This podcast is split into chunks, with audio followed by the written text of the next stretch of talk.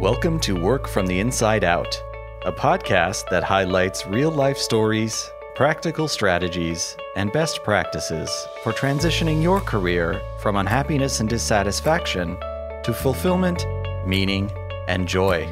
Now, here is your host, career and executive coach, Tammy Gooler Loeb. Hey, everybody. I am so excited to introduce my guest today, Lori Mihalich Levin. Lori believes in empowering working parents. She is the founder and CEO of Mindful Return, author of Back to Work After Baby How to Plan and Navigate a Mindful Return from Maternity Leave, and co host of the Parents at Work podcast. She is mama to two wonderful redheaded boys, ages 9 and 11, and is a healthcare lawyer in private practice. Her thought leadership has been featured in publications including Forbes, The Washington Post, New York Times Parenting, and Thrive Global. Please join me in welcoming Lori Mihalich Levin. Welcome, yeah. Lori. Thank you, Tammy. It's a real pleasure to be here with you today. Thanks for having me on. I am so excited to have you here. So, Lori, as you know, on Work from the Inside Out, we love to begin at the beginning. So, take us back to some of your earlier or formative years and and tell us how how did things begin for you? um, I admit that going back to the earlier years brings up complicated feelings for me. Um, okay. Um, I I re- grew up in central Pennsylvania and um, I lived in a household where there was a lot of violence and drinking and things like that. And so I um, am very happy to be at a point in my life where that is no longer the situation that I'm in. But I do believe that a lot of what I do today was is informed by the early trauma that w- was happening. Um, on a lighter side, I did very, very much want to be a ballerina as a young child and you know, da- danced in the Nutcracker at the Central Pennsylvania Youth Ballet and was like very into dancing for a while. Um, I also was very into music. I started violin in fourth grade and uh, piano in third grade, and I played violin all the way through college and still play today. So it's something that provides me with a lot of joy and a really sort of helpful outlet. Um, the last thing I'll say is that I guess I kind of did know from an early age, probably because I always loved reading voraciously and writing that I wanted to become a lawyer. When I was in middle school, I had to write a paper about what I wanted to be. And I wrote that I wanted to be a lawyer, except I recall in the paper that I didn't know how to spell lawyer and never looked it up. And so I wrote L A Y E R. And therefore, I guess I wanted to be a layer when I I love all those little tidbits that we remember. Yes.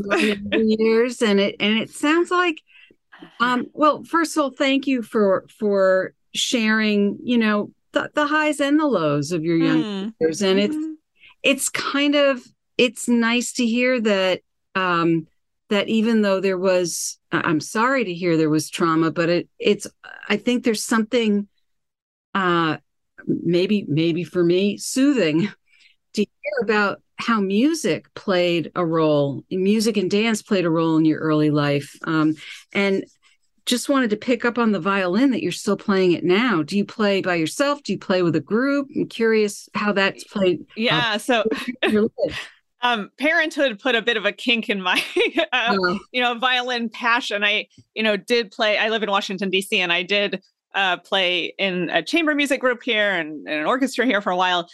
I also I also did some prior to the time when my kids were born.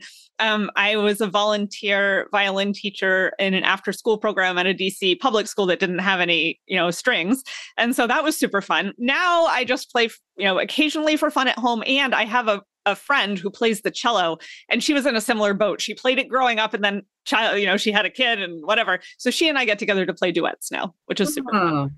That's wonderful. Um I you know, I just think about how many of us played as kids and yeah, and kind of dropped it and I think that there's something wonderful about carrying that thread through into True. yeah.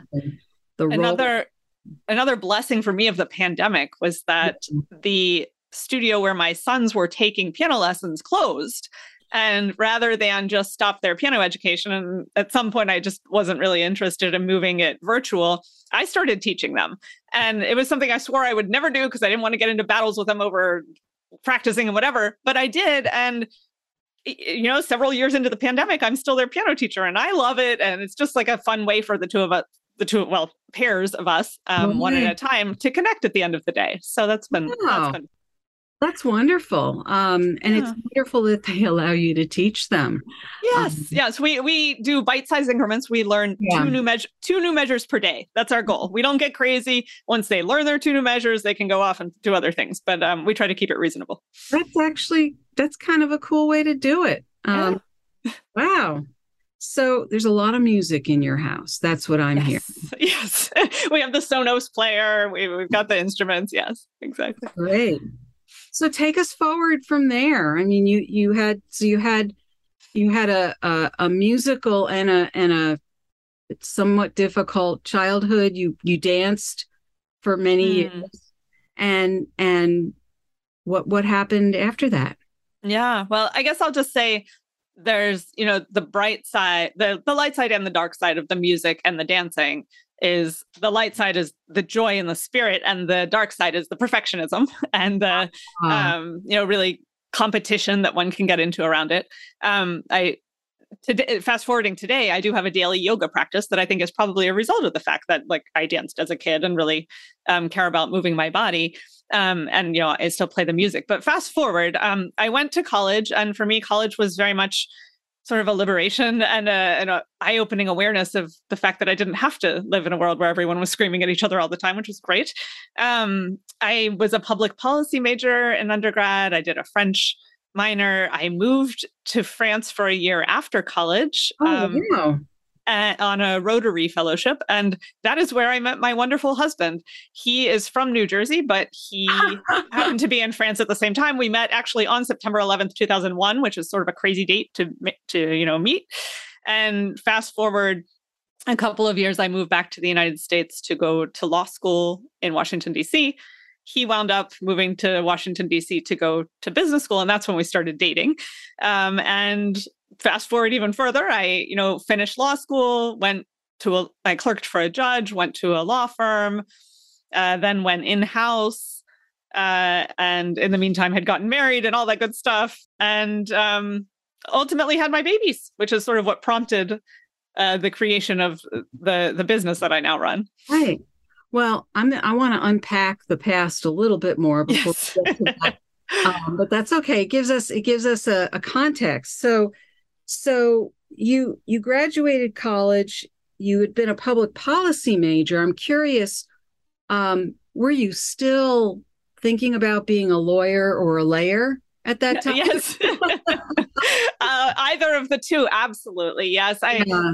probably the first year of of uh, college, I was a little unsure about what what I wanted to be, and then by the time I got to the second year to sophomore year, I was pretty confident I wanted to go to law school afterwards. Ah, okay. Um, I love, yeah. And for me, I didn't want to become a courtroom lawyer. I, I, sort of knew early on I wanted to become a policy or a regulatory lawyer. Yeah. And I love language. I love policies and how they all fit together. Um, hmm. Um, so, yeah, I did sort of know from early on. And I focused when I was in college on, because I was also getting a minor in French, on um, studying immigrant women living in France who were victims of domestic violence and sort of that intersection of immigration and um, how you know we in different cultures interact with one another in the home largely based on what I'd experienced but um, that, that's sort of what i dug into for my senior thesis and things like that in college yeah so i'm curious where where did you go undergrad I was at Princeton in New Jersey. Oh, oh, a little school in New Jersey. Okay. Mm-hmm. Yeah.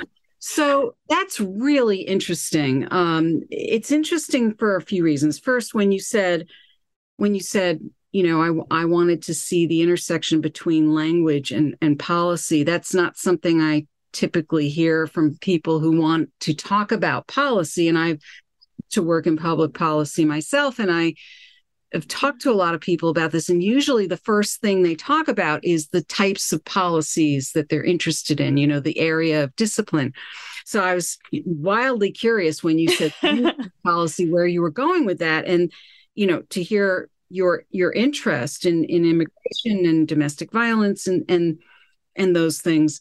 Um, th- that's fascinating that from a fairly early point in your college career, you had this um, this vision of a of a very interdisciplinary view mm. of what you were mm-hmm. interested in. I would say is probably unique for a college sophomore. Um, mm. Um, yeah. I don't know if if you, you know, I mean, you were at Princeton, so you were amongst a lot of probably um, thinking types of students, but still, that it's not, you know, it. I don't, and I don't know the degree to which uh, Princeton really encourages that kind of. Inter- they do, yeah. Okay. In, in, fact, I mean, the, my major was what was called at the time the Woodrow Wilson School of Public and International oh, Affairs. They've yes, since changed right. the name to SPIA, which is the School of Public and International Affairs, but it's an intentionally integrated interdisciplinary major, which, you know, some people poo poo the idea that you have this interdisciplinary approach as an undergrad and say that you should, you know, focus on one specific area and go deeper in that. But yeah. I really wanted to combine the politics and the economics and the sociology I, and all of those things. Also, you know, I'm just thinking about that layer. Like, I guess I did wanted to be a layer. I wanted lots of layers in my career. And, so layer came uh, into layer in, in handy. Yes. and yeah. it so it, it really it was meant to be you you mm. were a visionary even from a young age onward mm. i love that i i know where i went to i went to hampshire college in, in um, amherst mass and hampshire is all interdisciplinary studies mm. nothing very cool yeah not interdisciplinary so i'm a big fan of interdisciplinary studies but but this is fascinating so when you decided to go um, live in France after um, college. What was your vision for that that time? What made you decide to go to go live in France? Right. So I had always wanted to study abroad, but being a major in what was then called the Woodrow Wilson School limited your study abroad opportunities. You I were see, only yeah. permitted junior year to go to the one or two places that the the school sent its junior year cohorts. And right. I really, really wanted to go to a French speaking country. So, in lieu of that, I did one thing. I spent a summer uh, working in Colmar, France, at a prefecture there, a government office there, through a Princeton exchange program because Princeton was the sister city of Colmar in France. Okay. And I got a taste of being there for a uh-huh. couple of months and said, Oh, I really want to come back and improve my French and learn more. And I found out through the through Princeton about some fellowship programs like oh, for after college. Uh-huh. And at the time, there was um, a Rotary Ambassadorial Scholarship Program that basically funded one year of study in any language that had a Rotary Club. And the only obligation was that you give 10 to 15 talks. Uh, to Rotary clubs over there about your own culture. And when you come back, you do the same. So I applied for this Rotary Fellowship program, uh, won the scholarship, and simultaneously applied to law school with basically a plan A and plan B and said, well, if I don't get the scholarship, I'll go straight to law school. And if I don't, you know, get into law school, whatever. But I managed to get into law school and the, won the fellowship and ultimately just deferred my law school admission for a year. I see. So you, when you went off to France on the Rotary um, fellowship, fellowship yeah. mm-hmm. you you had a clear plan of coming back and going to law school. Then. Exactly. Yes, it wasn't an, an open-ended i'll just move to france and see what happens. I wanted to go to this one specific political science school in the southern part of france and just do that for a year. And they had a one-year certificate program and so i went over to do that. Oh okay. So what was the certificate in specifically? It was um certificat d'études politiques. It was like a political science certificate from oh. this uh international uh, not international um Institut d'études politiques. It's the IEP in France. Um, it's just one of their sort of like specialized schools, and they have a program that's specifically for international students to come oh, over and take a one year uh, program. Oh, yeah, what an amazing opportunity! It was. It was and life changing. and then you met you met your future husband that year as well, yes. but you didn't really start dating till you were back in DC. Right. Exactly Yeah, he he was over there on a Rotary fellowship a few years oh. before, and he did not have a plan at the end and decided to stay. I see. So okay, so you you did the you did a similar uh fellowship mm-hmm. as well. Yeah. And then you returned to DC. So you did your you did law school in DC, is that right? I did. I went to Georgetown. So I moved to DC directly after France, which was 2002, which means that I've now been in DC for exactly 20 years. Wow. Okay. Um so um so then you went to law school and you you really what you really were you still interested at that point in in immigrant law or I was but I guess I had decided that I had I moved a little bit away from the immigration issue and was more focused on domestic violence when I started at Georgetown. And um, I took a domestic violence clinic, which allowed us to actually go into court our uh, third year and represent victims. Um, and simultaneously, um, I did a summer associate position at a law firm where I really I dabbled in all the different regulatory areas and fell in love with the healthcare practice in one of these groups. Um, one thing I didn't mention was that I did sort of have also this like sneaking aspiration to become a doctor, but I couldn't stand blood and guts and I wasn't good at the math and science. And so sort of the combination of um, you know, health law and that interest with public policy sort of merged. And anyway, so I ended up not going into domestic violence for the full time for my full time job, um, in part because I needed to pay off my law school debts. Yes. And in part because for me it had become just too emotional and I was ready to sort of move on from from doing that work. That makes a lot of sense. Yeah. Um, another parallel between us in terms of our interests. I I worked in the field of domestic violence mm. for years myself, so um, I can understand the the perspective there. And yet, working in healthcare, there's there's a lot of overlap there mm-hmm, between mm-hmm. between healthcare yeah. and and the the needs within domestic violence. So so that that's how you got toward moving towards the the healthcare piece of exactly. It was dabbling uh, over the summer yeah. uh, in a summer associate position and dabbling in lots of different practice areas within a firm and yeah. saying okay well what do i like? I knew i wanted regulatory and i tried out energy and environmental and i tried out telecom regulatory and i tried out healthcare. And the telecom was interesting except it was really a practice at this one particular firm that was focused on radio and I just couldn't see radio being the future.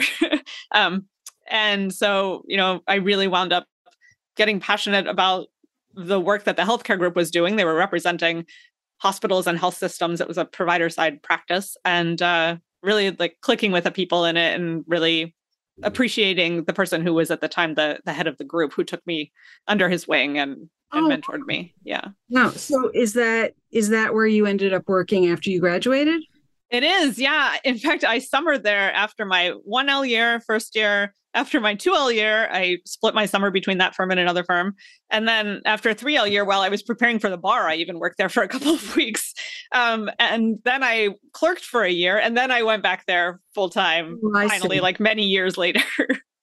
so, curious, um, you said that after your L2 year, you you worked there and another firm. How'd you manage yeah. that? Well, um, a lot of firms allow you to split your summer between two firms so that you can sort of choose between them. Oh, um, oh, wow. I, because, I have heard that before. Okay. Well, I mean, this was also, you know, pre 2008, where all the rules were a little different at firms. And oh, I see. We're heavily recruiting law students. I see. Okay. Big classes of summer associates, and they were just trying to woo more and more people. Um, and also because I had spent a full summer at this one firm, I knew what it was like. Yeah. And they wanted me to come back just for part of the next summer to I see. Know, remind me that they were there. okay, I yeah. see. Got it. So so you really developed those relationships and then you clerked for a year. What Yeah. Is that that's something that's typical. A lot of people do that, right? Yeah, a fair number of people do. It's basically you are working for a judge for one year, doing behind the scenes stuff and helping them write opinions and I had no intention, as I mentioned, of becoming a trial lawyer, but I thought this is my one chance to see really like inside the judicial system yeah. and to learn what it's about. And eh, everyone told me that there was no downside to my taking a year to do this. And they were right. So I went and clerked for a judge here in Washington, D.C., and had a fantastic year. The judge and I are still in touch. His daughter babysat our kids for years until she went off, to college. It was just a really wonderful relationship to build too. Well, it sounds like Lori, based on what you're saying, you've you've that's something that you've been able to do. It sounds like in a lot of ways you've you've maintained a lot of nice relationships over the years. Yeah. Um, I mean, for many, that's I think why my husband and I are married because we maintained a relationship, and uh, you know, he. Uh, we we both like to say that we don't lose people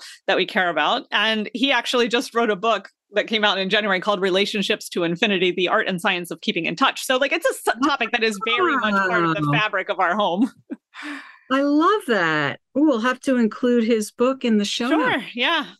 Absolutely. Cool. Um, no, I mean it's it it's great to hear about that because I think sometimes we get so busy building a career, building a family, growing our own selves personally, professionally, and all that. And you know, you've you've got you know two active kids, a husband, uh, you know, daily yoga practice, all these things that you're doing, uh, working some things at the kids' school you know it's it it would be very easy to allow certain relationships to kind of just dissipate for no yeah. other than that you're just busy day to day. Yeah, so, everybody is.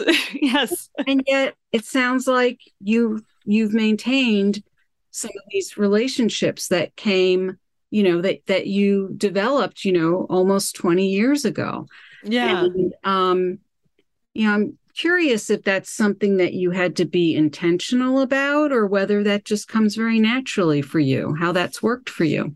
I don't think it's an or. I think it's both. I think yeah. because my husband and I prioritize it and talk about it. Um, it's something that is top of mind for us. I'll tell a quick story. We yeah. this summer we spent three weeks on a road trip with our kids because they are at this age where they they love traveling. They're good in the car. They still are willing to be seen in public with us. You know all that good stuff. And so we went up through um, New England and Canada and came back uh, through Niagara and back to DC. And along the way, as we were planning the the three week trip, we said to ourselves, okay, so who do we want to see in the different cities where we know we're just going to be as a tourist? Yeah. And we mapped and we reached out to people and said, hey, will you be around? And if so, like, let's have dinner or let's, you know, get together. And so we did, we took our trip. And at, at the end, we got back and we said, wow, we actually saw a lot of friends. And we counted it up. And I think we saw somewhere between 28 and 29 people in those three weeks, if you count their children and, you know, the families and whatever. And we said to ourselves, like, well that's what we do you know we, we get back in touch and one of my husband's main points of his book is it is never too late to reach out to someone who you cared about before. And like, there are so many mental blocks. He has this you know bermuda triangle of keeping in touch and why we we get lost in it. But when it comes down to it people are just happy to hear from you. So i think when we take the attitude that there's no reason not to reach out um, then then we do it. And we're always happy whenever we reconnect with people right and and there doesn't have to be any reason behind mm. it other than no. just to hey. say no i was thinking yeah. of you and wanted to connect and yeah, exactly and i agree with you I, I i often have clients who you know i'm encouraging them to reconnect with people and they say oh but i don't know you know i haven't talked mm-hmm. in years and i say well if they reached out to you after 10 years, how would you yes. feel? And they say, Oh, I'd be delighted. Well, what makes there you you go? you, you know, and but it's so it we're so quick to doubt ourselves in some way, yes. right? Yes. And so I, I love that. I love that. And I love that, you know, you and your husband are so aligned on this and that you're modeling this for your boys. It's it's such a wonderful thing. And um and and I I have a hunch. I could be wrong. I have a hunch that your boys might always be happy. um, that would be lovely. I, am not know, counting on it, but it would be lovely. I know you can't count on it. You can't. But at the same time, um, some of us, and I will speak for myself, have been very fortunate in that way. That my daughter's 28 now, but she still doesn't mind hanging out with me never did and you know she had her moments but but they were just moments and so yeah. just don't assume that they won't want to hang out with you. Thank you, Tammy. Your your story shall continue to inspire me with hope. I I please allow that to happen. You know, just like we assume someone might not want to hear from us, don't assume, right? You know what happens when you assume anyway. Oh yes. All right. So, I like that I like that phrase, we don't lose people. I love that.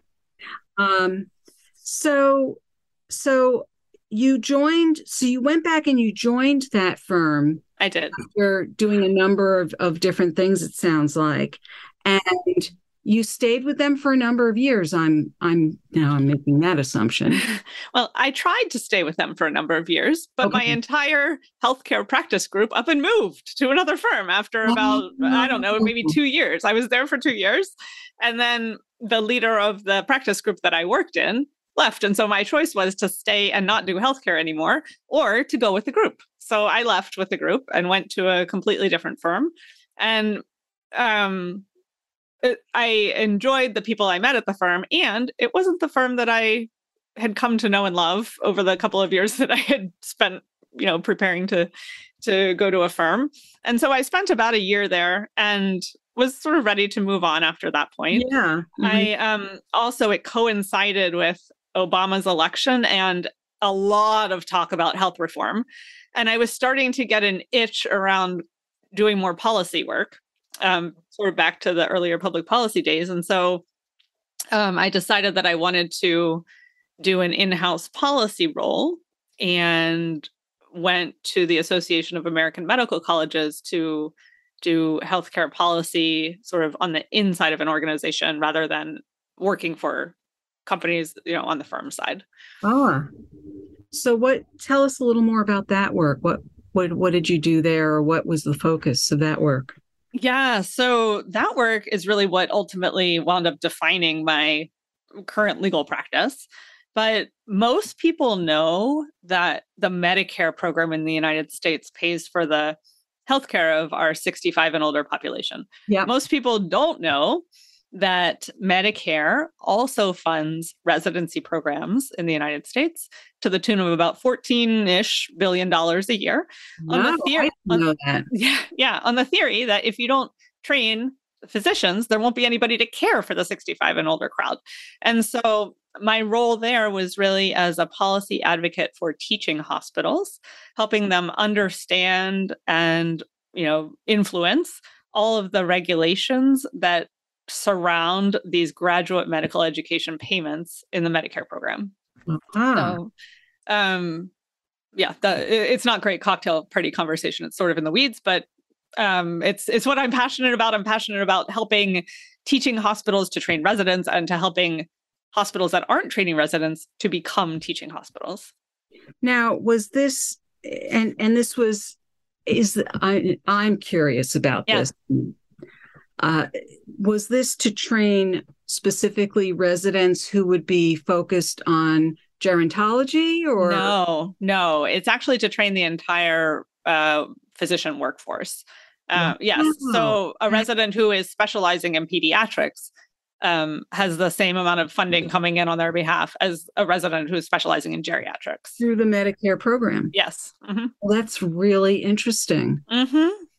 Wow, you're right. I bet a lot of people don't know that. Don't know that, yes. Even the residents themselves often don't know this. Right. Yeah. So um so you you did a lot of work advocating and I assume when you advocate you're educating only like you're educating yeah. right now. so that's fascinating. And so you you went to the Association of American Medical Colleges and and did that policy work for many years. You're not with them now, though. Am I right about that? No, I was there for six years, and that's actually where I was working when I had my two boys. Uh-huh. And then, um, a, about four and a half years into four and a half or five years into being there, I started this side gig called Mindful Return, um, in sort of 20 minute increments per night. Right. And at some point, about a year and a half into growing that business, I wanted some daylight hours to be mm-hmm. able to um, to to grow that business further. and it's it's a program that helps new parents transition back to work after parental leave, which is something I struggled with. And so I actually, perhaps strangely, decided to go back to a law firm after being in house for six years. But I went back to a law firm as a partner on a 60% schedule. And I did that for six years as well. I see. And, and then last summer, I left the firm I and started my own firm. Yeah. Got it. So, so that, so when you went back, well, when you went 60% to that firm, you were doing um you you were you had gone back to doing like per, provider side mm-hmm. yes and specifically this work around graduate medical education oh it was like oh. it was i mean i have a, a legal niche now that is a centimeter wide and a million miles deep all around how teaching hospitals get paid by the Medicare program to train their residents. so, yeah, so I went back specifically to do that. And the other 40% of my work week was spent growing Mindful Return. Got it. And so, um, how did you get the idea to to start mindful return? What did it look like when you first started it? How did you how did you get it up and running? And yeah. I mean i know well, that you were inspired by your own experience yes. but i'm curious what is it that you expected you would be doing? Did you think it you were starting a business or did you think you were like did you have a vision that it was going to start as a business? Or were you thinking i'm just going to do this thing yeah, I wasn't sure what to call it at the beginning. It was like passion project slash yes business. I mean, uh, the short story of why I started it was sheer desperation and a real lack of quality resources in the marketplace. So yeah. I went out looking for things that would help me to become a calmer working parent as I transitioned back from maternity leave. Um, and I, you know, went back to work after baby number one and it was challenging. And after two, and I went off the rails. I'm sure that I had some undiagnosed postpartum anxiety. And I wanted a course that could tell me how to make that transition into and out of parental leave. And all, I found tons of baby focused resources, which is cool and great. Um, we need the baby focused resources. I could learn how to massage my baby. I could take a course on how to puree baby food, the whole thing, but nothing about me and my own personal and professional identity transition that was happening. Ah, um, yeah. And so I took a course, an online course that I found that was called the Abundant Mama Project. And it was all related to how to view the abundance in life instead of the overwhelm. It wasn't targeted at working parents or new parents. It was just targeted at moms generally who are feeling overwhelmed. Sure. And I found this um, I felt this amazing sense of relief in hearing that I was not the only one struggling with this, that we were sort of all trying to be grateful for having food on the table and being angry that the Cheerios were all over the floor. and um, you know, I said to my husband at the time, who he is an MBA and an entrepreneur, and I'm like risk averse lawyer, not thinking entrepreneurially, but I said to him, you know, there really should be this abundant mama type of course, but for people transitioning back to work after parental leave. And his quip to me was, well, what are you going to do about it? And I said, Well, I don't know what I'm going to do about it. But I'm going to do something about it because it's ridiculous that no one's talking about this. So I sat down on my like green bedspread on my, you know, our bed and I opened up my laptop and was like, I'm to write a blog post. and huh. I was, my hands were shaking and I was getting all clammy. And, you know, I don't know why I was worked up because probably like three people read that blog post, but it was a start of something for me and I wrote the blog post. I put it up. I decided I wanted to create a course akin to the Abundant Mama course, but for brand new parents and the work, the transition. And I got the idea that employers really should be offering this to their employees. And that's sort of where the idea for Mindful Return began as an employer side business model. Ah, okay. As an employer side business model. Mm-hmm. Yeah. So, I mean, we have people who take the course because they found out about it and they just want to sign up themselves but the majority of people who take it are there because their employer is offering it to them ah okay so so so your some of your most of your customers are employers mm-hmm, exactly yep, or, who want to retain their working parents and have them come back after parental leave right yeah. no i and i can see where that would be even more important now mm-hmm. yes than ever yes. Mm-hmm. Um, Absolutely. And I could imagine also employee assistance programs would also be interested in this. Yeah.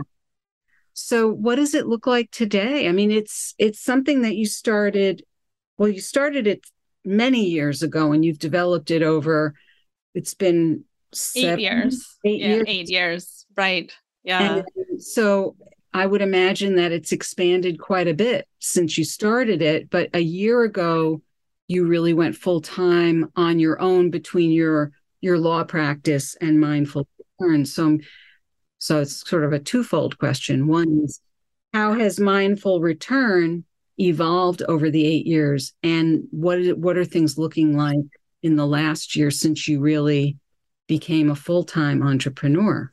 Yeah so it's definitely shifted from passion project to official side hustle to my main gig right? Now i practice law as my side gig um, and this is the full-time uh, project. Uh, we've grown to having 91 different employers offer it as a parental leave benefit right now um, sort of uh, overlapping with what we talked about earlier with my international passions, we have chapters in different countries now, which I'm so excited about. Um, chapters. Chapters, yeah. Wow. So we started off with just the mom focused course. And very shortly after launching that, maybe about a year after starting to onboard employers, um, we heard the message loud and clear that employers wanted to offer uh, a program to both their new moms and their new dads. And I said, absolutely, we need gender equality in this space. So yeah. I teamed up. I teamed up with a wonderful guy to create the dad version of Mindful Return. So for a while, we just had a mom version and a dad version. Um, a little while later, I had someone reach out and say, we really need a program like this, but for parents of special needs children. So we adopted a special needs version. Um, uh, in the early days of the pandemic, a woman uh, who is based in London, who is a former big law attorney turned coach, reached out to me and said, I heard about Mindful Return from another mom at my daycare. They call it nursery. And um, I really think that we need Mindful Return in the UK. Could we bring it here? My initial response, Tammy, was, no, I don't have the bandwidth for that because it's the pandemic and my children are at home and I have to teach them and run my company and blah. And then after things calmed down a couple of months later, I reached back out to her and said, okay, we can talk now. um, but I was just in, in survival mode at, yeah. in the early days of the pandemic. Anyway, so she reached out and um, ultimately we launched the UK chapter of Mindful Return. We adapted the content to the UK context, and now we have cohorts that are running in the UK. Um, a similar story of someone reaching out from India and also from South Africa. So we now have chapters there. Um, and we translated the program into um, Spanish uh, that launched earlier this year. And we have a Portuguese language translation that's coming out later this year, really at the request of employers who have employees in Latin and South America and want to be able to provide it uh, to more people. So, yeah. Now, what about yeah. what about French? Yes, French. Uh, France is on the list. It's oh. on the list. Yeah, I mean, I, I have bandwidth issues, right? We can no, I, I, hear I, I, I hear you. No, no yeah, pressure. Yeah, no pressure. So, I just, you know, I had to pick up on the French. Yes, yes, exactly. One day. And um, I mean, I'm just having so much fun with it.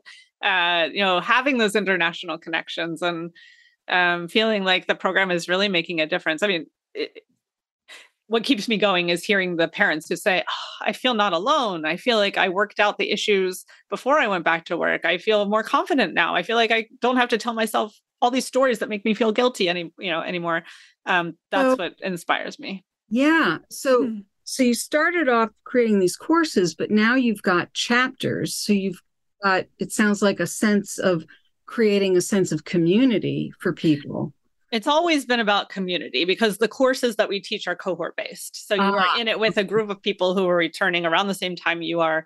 We have an alumni community of a couple thousand parents now at this point, and we do monthly calls for the alumni and just like it, it's been very much about making sure that you are not feeling isolated and alone in new working parenthood which is what i felt and why i was crying on the kitchen floor too often right right yeah. right so you have cohorts that start on a regular basis every other month yeah and then the chapters are geographic exactly and they run cohorts on the same schedule so all our cohorts kick off we have a cohort starting this coming Monday, for example. Um, but there are cohorts everywhere. So there's a cohort in the UK, there's a cohort in South Africa, for example. Um, and then we have what we call our global cohort, where pe- which people can join from anywhere, but it's in English. So right. um, yeah. And now, you have people who started these in other places or asked to start them. Are they are they working for you or mm-hmm. do, is it like a franchised model or how does that yeah we have a revenue share ah okay All and right. they you know are incentivized to bring people into the program and sure, sure, sure. Um, we've been able to talk to our existing clients for example and say oh we see that you have an office in london would you like to start offering this to your uk employees for example and that's been a really great way of sort mm-hmm. of spreading the word mm-hmm. and and so it's it's been kind of an organic growth yes. sounds like yes, right exactly you really haven't had to do a lot of marketing or anything yeah i mean marketing is sort of a constant in i think everyone's life if you have your own business um, and it sort of grows on itself, right? I like to say that law firms tend to be lemmings. So once you get a handful of law firms who are all using it, then the others want to know what's going on and want to be on board too.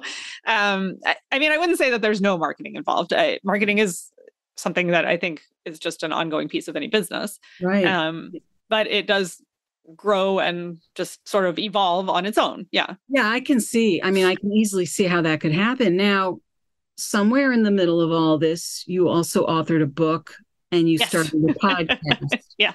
So tell us about the book. Tell us about the podcast.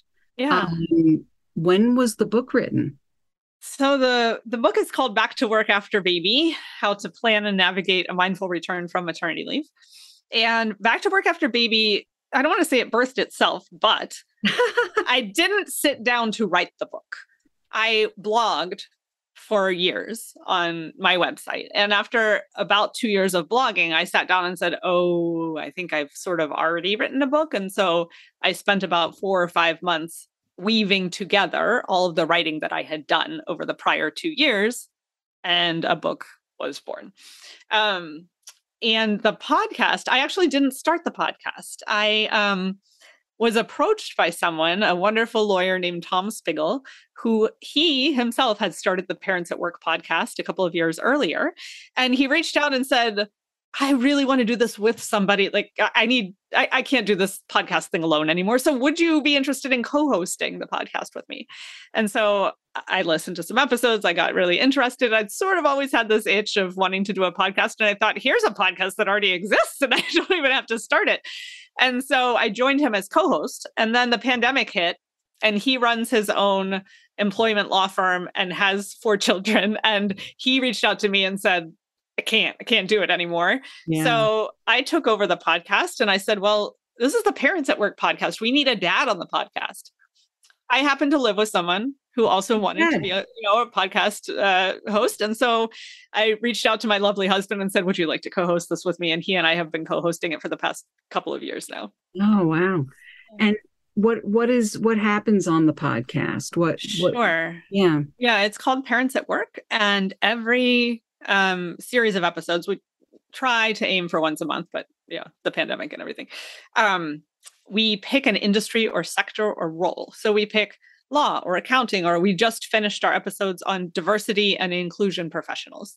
And we talk to moms, we talk to usually two moms and two dads who are in that space. And we talk about what it's like to be a working parent in that role, in that oh, space, okay. and what what sort of um, experiences people who are accountants or lawyers or diversity professionals tend to have as working parents and how they feel they can influence the narrative around working parenthood in the role that they have.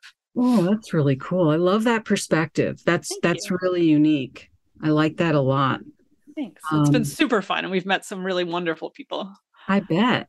I I bet. Well, and yeah. and you don't lose people, so No, you, exactly.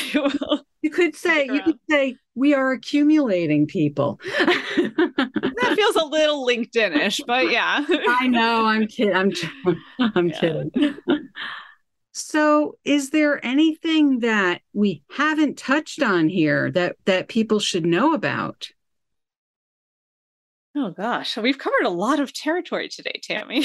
like oh, decades and decades and decades. No, and, and well, let's, um, let's, let's. I have a couple of questions. Actually, yeah, go ahead. What would be the best way for people to learn about your work today and how they can reach you? I'd say the best way is to go on to the Mindful Return website, which is mindfulreturn.com. Uh, we have a weekly newsletter that comes out every Saturday morning called Saturday Secrets, which has a quick like, Q&A tip for working parents and links to our blog post for the week. Nice. Um, you can find Back to Work After Baby on Amazon and other places that you mm-hmm. find books. Um, we have all of that in the show notes, and I know that yeah. you're on. You're also on um, several several uh, areas of social media that yes, will yes, yes, yes. so people yeah. can join in and and follow you there as well. Wonderful. Let me ask yeah. you one one more question. Since you know you've you've made a number of different transitions and decisions along the way in your own career. And a lot of the people who listen to this podcast are considering what their next move might be or you know making either a, a small or a large transition um, what would be a key piece of advice you might give somebody who's thinking about making their next move? Yeah.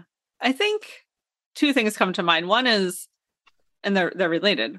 One sure. is experiment, and two is that it doesn't have to be an on-off switch. You don't mm. have to hmm. jump over to something else tomorrow, right. but rather experiment with little pieces of things. Say, wow, this brings me a lot of joy. Let me see how I can incorporate it and do it for 20 minutes a day and put yourself on the hook and get an accountability partner or, you know, set your timer for you know 8 p.m and from 8 to 8.30 do that thing that you're super jazzed about and see where it leads um, and know that you can make massive shifts over time in baby increments right it's been eight years for me that right. i've you know started mindful return and have been moving along the continuum i didn't want to give up my legal career though and it turns out i didn't have to. Right right. so you know shifting over time is possible. Shifting over time is possible. I like that and and i i also can appreciate that you didn't want to give up your legal career. Did you ever think that you might have to? Well i had people telling me um oh you should go do mindful return full time and if you, nobody will take you seriously in you know investor world or whatever if you don't devote your entire life to this business that you're creating and i said well maybe not, but I'm not hanging around investor world. And um, I, I don't, I definitely had people encouraging me to give up the law to go do that mm. full time. And mm. I was just feeling probably the external buzz in my ears as opposed to what I actually wanted to do. Also, as there were things about to, yeah, as opposed to working from the inside inside out. Yes, exactly. And there were things about being a partner at a law firm that I became ready to shed and said, yeah, yeah get me out of that administrative yeah, yeah, whatever. right. um, but I was still able to hold on to the pieces of it that I really value and care about. Mm-hmm. And mm-hmm. and I'm still doing that. Yeah, it sounds like it. And um, and it sounds like, you know, even though there may be moments where you're thinking, this is all a little too much, you've you've found ways to calibrate and and you've mm-hmm. got your yoga practice and your family I'm sure mm-hmm. helps to keep things in check sometimes. I know yeah. children always help us to bring things back into focus every day. Yes. Yeah. and this is great. Well, Lori, I can't thank you enough for mm. bringing this perspective, both for, I think, for working parents, but also uh, for working professionals to think about how to navigate a career that really can help you work from the inside out. Mm-hmm. And um, just wishing you all the best as you go forward with everything. Thank you for having me on, Tammy, and for taking me uh, through this journey of um, sort of revisiting my life in so many ways. Um, I, I've enjoyed the ride. Thank you. I hope you enjoyed my interview with Lori Mihalich Levin. It was so interesting to speak with her and learn about her journey and current professional work. What is your key takeaway from our interview? If you are interested in any of the resources mentioned in today's podcast, you can find them in the show notes on my website at tammygoolerloeb.com forward slash podcast. Just look for episode 195. Are you anticipating your next professional move? Check out my award winning book, Work from the Inside Out Break Through Nine Common Obstacles and design a career that fulfills you. It's available in print and ebook editions through my website, Amazon Worldwide, Barnes & Noble, independent bookstores, or through your local library. If you were inspired by this episode with Lori, please share it with your friends and colleagues. And please also subscribe so you don't miss next week's show. Remember, subscribing is always free. If you're enjoying the podcast, I'd really appreciate reading your written review on Apple Podcasts. It's easy to find through my website, tammygoolerloeb.com forward slash podcast just click on the Apple Podcast button and follow the instructions provided there. You can also help me sustain this podcast by buying me a cup of coffee at buymeacupofcoffee.com forward slash TammyGL. Since the podcast is self funded, I would certainly appreciate your support. Thanks so much for listening. And remember, it's never too late or too impossible to increase your sense of fulfillment and satisfaction in your work and other meaningful activities. Let me know how it's going for you. I'd love to hear from you. Bye for now. Thank you for listening to the Work from the Inside Out podcast. For more information, you can find us at www.workfromtheinsideout.com.